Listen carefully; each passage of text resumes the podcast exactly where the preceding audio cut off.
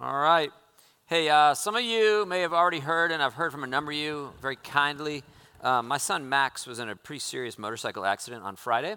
Um, there's no head injury or spinal injury; those things aren't a concern. But his left leg was pretty, pretty severely injured, in his hip. Uh, and the morning has not been going very well since I got here. So I'm going to be leaving as soon as the sermon is over. Pray for Max. And uh, I'm going to summon all my compartmentalization skills, and we're going to preach on Zechariah. So, um, if you haven't been here lately, you are stepping into a series that we're doing six weeks on Zechariah, which I'm super excited about. Um, we've spent a couple of weeks looking at it already. Zechariah is what is known as uh, a post exilic prophet.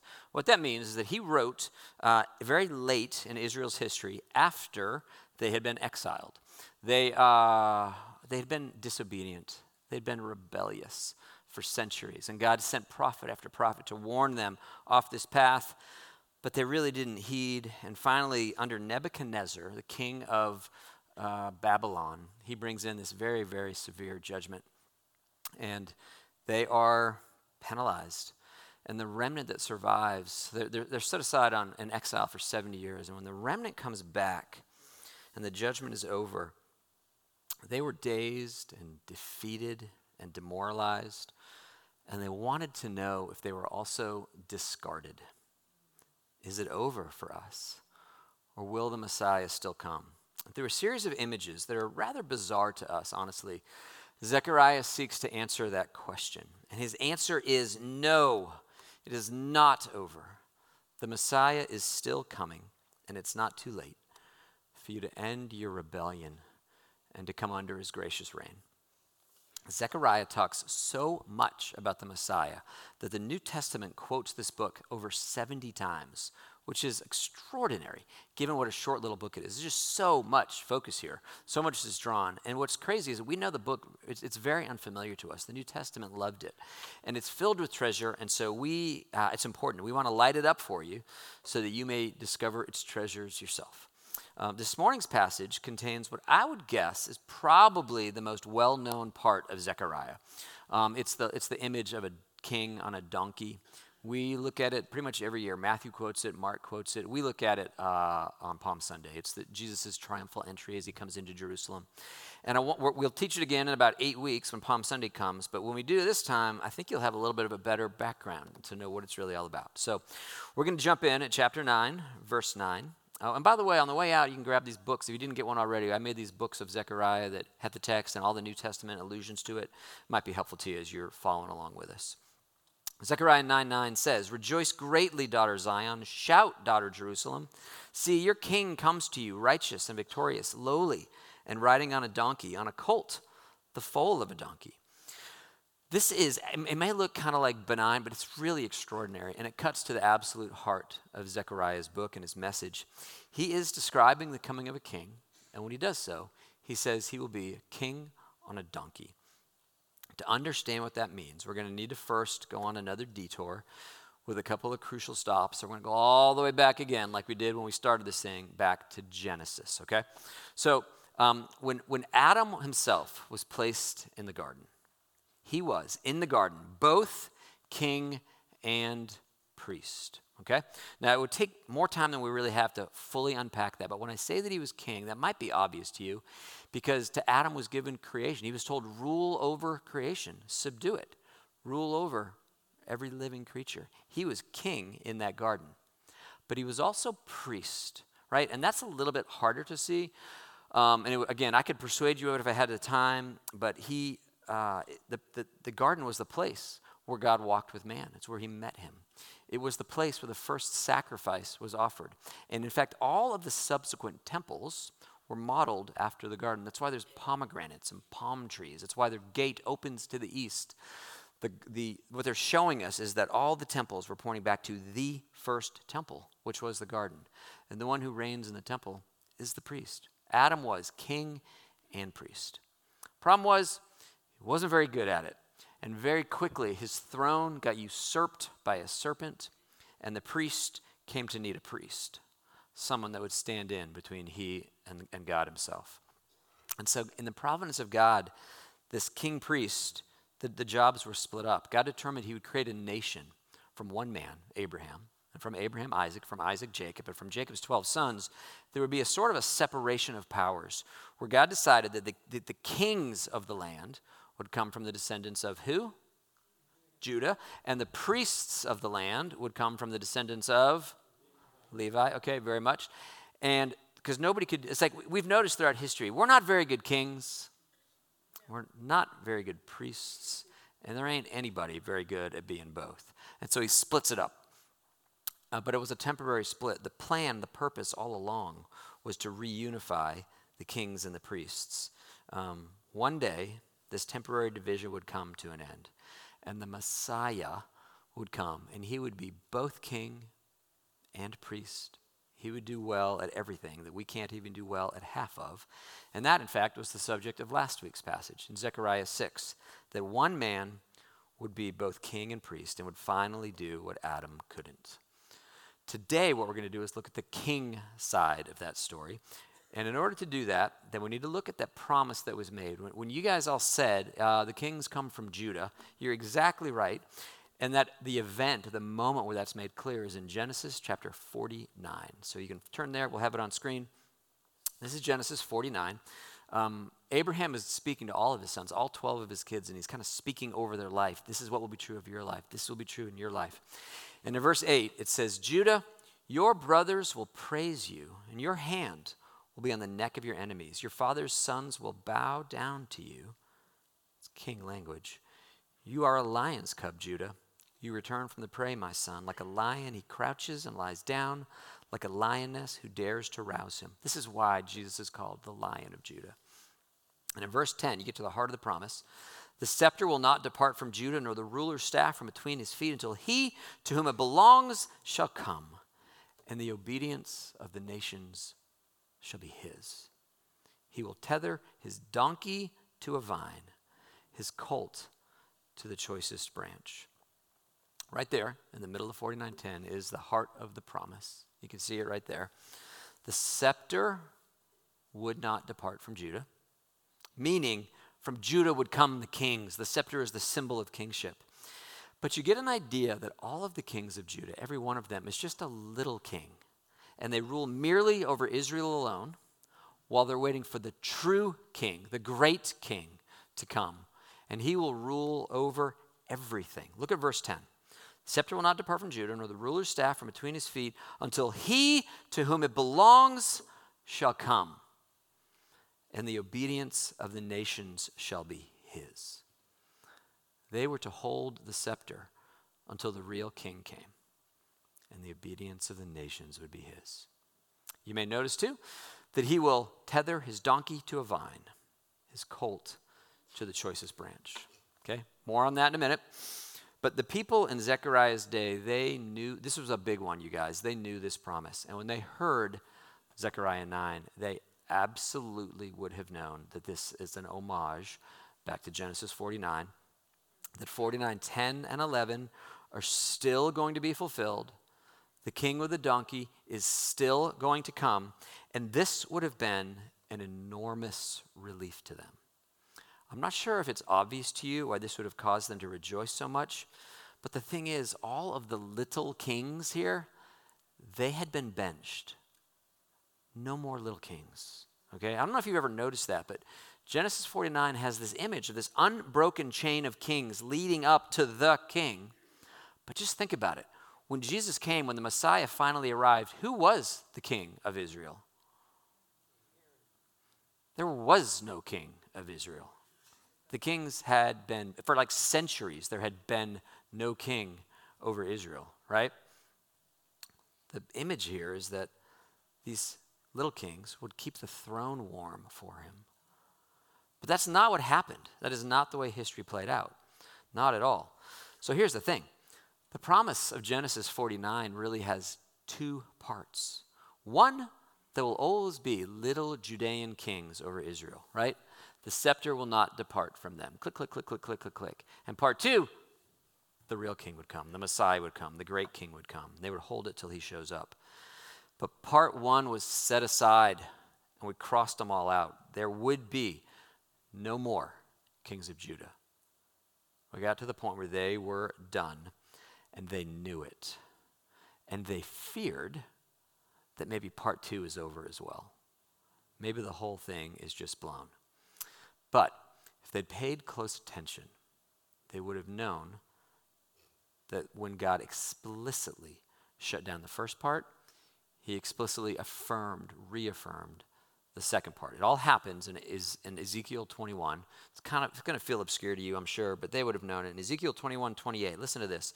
And with, with Genesis 49 in your ears, listen to what is said. Listen to Ezekiel's message to these rebellious people. He says in verse 28, O profane and wicked prince of Israel, whose day has come, whose time of punishment has reached its climax. This is what the sovereign Lord says Take off the turban remove the crown. It will not be as it was.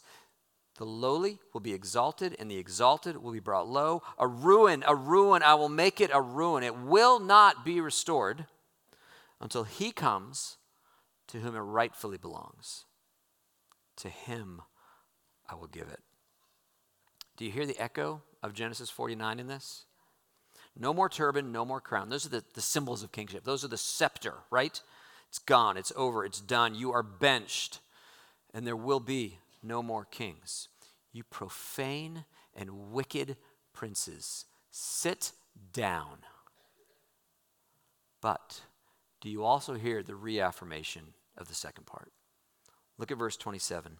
A ruin, a ruin, I will make it a ruin. It will not be restored until he comes to whom it rightfully belongs.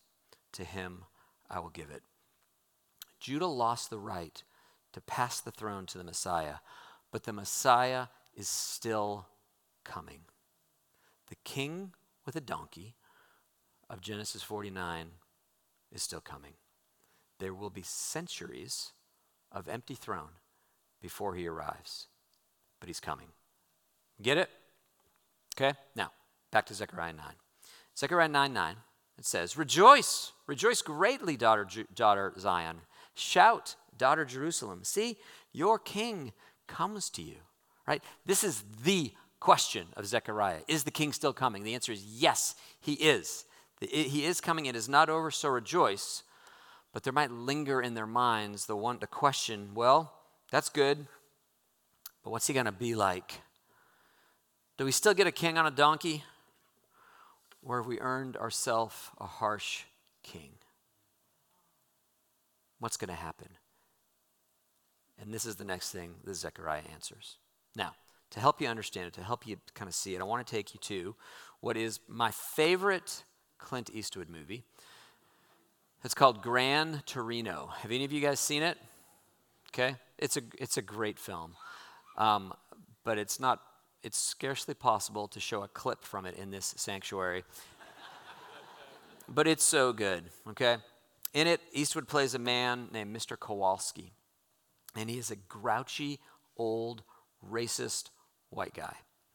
He fought in Korea. Uh, he married a woman. He raised his family in this neighborhood. But his wife has died, and all the white people moved out, and all of these immigrants moved in. And he's just mad at everyone and everything. He's just a super grouchy, racist guy. He doesn't like anything that's happening in his neighborhood. But as the story unfolds, he befriends this one particular family of immigrants, including their teenage son and their teenage daughter, Thao and Sue. And while he honestly never really stops being grouchy or racist, he loves them. And the climax of the movie comes after Sue is brutally assaulted by a gang. And everyone in this neighborhood is just living in fear because this gang is just so evil. Um, I want to show you the, the scene, um, but I can't. So we're not going to do that. I'm going to need to describe it to you. Um, but as I do, what I want you to do, I want you to keep, keep Zechariah 9 in mind, okay? In fact, let's look at it first, and then we'll, and then we'll jump back into it. In Zechariah 9, notice this complex picture of what this coming king will be like. It says, See, your king comes to you righteous and victorious, lowly, and riding on a donkey, on a colt, the foal of a donkey. He is, on the one hand, righteous and victorious, and he is lowly on a donkey. And those are different things. Zechariah 9, as he depicts this king, he shows that he's taking away the chariots and the war horses and the battle bows. He will bring global peace, he will free prisoners. Those tend to be things that are accomplished by might, right? You just roll in, you fix it. And so it's a little strange that this king is described as lowly. Perhaps even stranger, maybe, that his work is described as being fueled by, and I quote, the blood of my covenant with you. As for you, because of the blood of my covenant with you, I will free your prisoners from the waterless pit.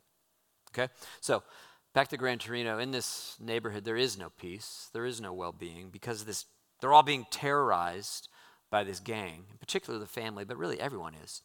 And Mr. Kowalski has come to love Sue and Thao. And so he's got to fix it. It's a Clint Eastwood movie. And so, in a typical Eastwood flick, he would just roll into town and kill everybody. And we would leave the theater rejoicing at his ferocity and his might. But not this time. Here, Kowalski goes to the home where the gang members are living, and he stands in the street and he just rebukes them. And they all come out on the porch and they're all fully armed, you know, guns, automatic weapons. And they start cussing him out. And he is just going after them. He just rebukes them. He calls, tells them exactly how evil they are.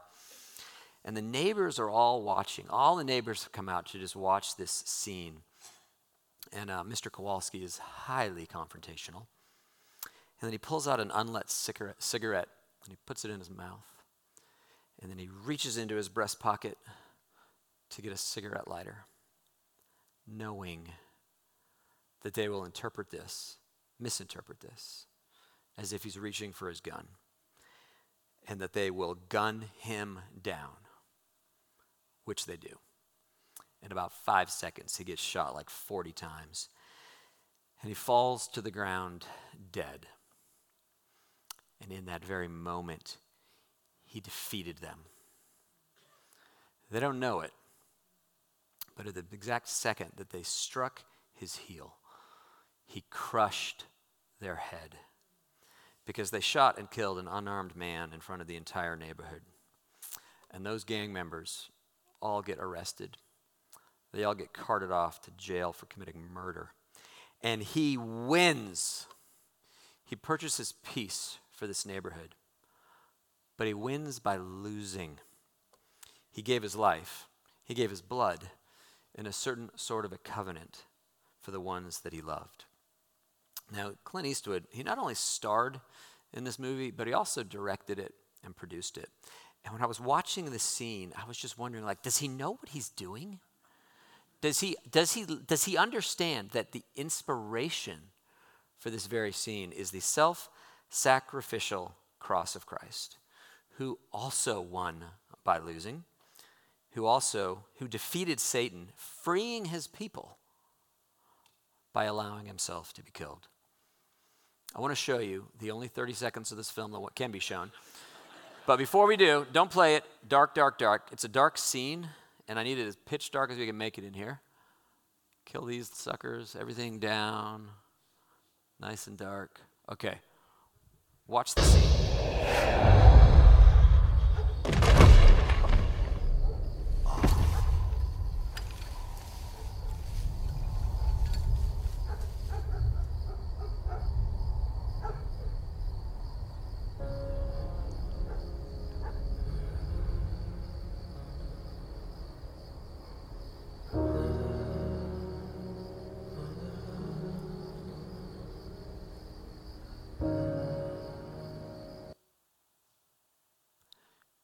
Do you think he knew? I think he knew. Lying on his back with his arms outstretched, blood pouring from his wrist. Not only did Clint Eastwood know exactly what he was doing, but he wanted you to know. Stories like this, you guys, they captivate us because built into our hearts. Alan, do you want to just join me on stage and just preach about this? This is, Alan knows this. like built into our hearts is the reality that the stories that we love are the stories that echo the gospel. Every good story, in some way, has to borrow its themes from the crucified one. Because Jesus himself quotes this moment in Zechariah when he served the disciples the Last Supper. But he changed it ever so slightly. In Zechariah, God spoke of, quote, the blood of my covenant, which is an allusion back to Exodus 24. But when Jesus quotes it, he brings it forward and nails it unmistakably to his cross. And he says, This is my blood of the covenant, which was poured out for many for the forgiveness of sins. You guys, Jesus is the righteous and victorious King. The one to whom the, thro- the, the throne rightfully belongs has come, and it's his. God has given it to him. The cosmos is his to reign, and he earned it. He earned it through lowliness. His weakness was his strength, his folly was his wisdom. He went to the lowest place and was therefore exalted to the highest place. He is the fulfillment of Genesis 49. He is the fulfillment of Ezekiel 21. He is the righteous, victorious, lowly king on a donkey of Zechariah 9.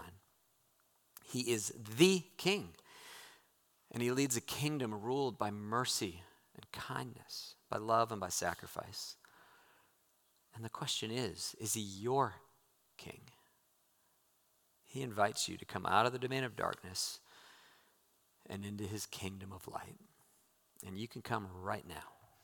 It can all be yours. In fact, what we do every week, we have a moment designed for you to come down these curved rails where you can meet alone with him and just speak to him. Maybe it's clear for the first time ever. If you want to go to the straight rails and pray with somebody that would love to talk to you, whatever's going on in your life, those are open for you. He invites you to come, to come out of the domain of darkness into the, into the kingdom of light. But I will warn you, everything is upside down here. In Jesus' kingdom, the first are last and the last are first. We win by losing, we gain by giving up everything our time, our talent, our treasures.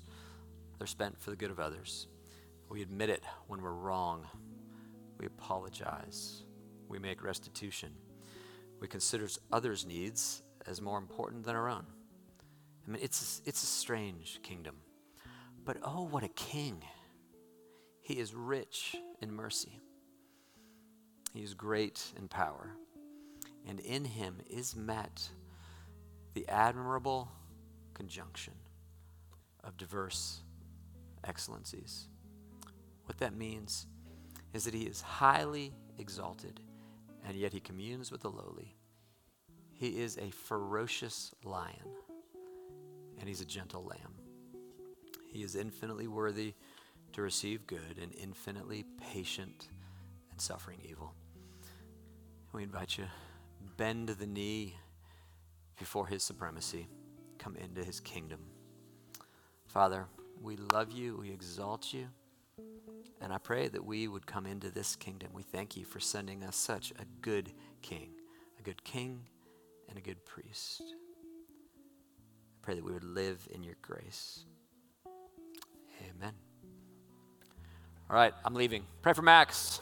Thank you, friends.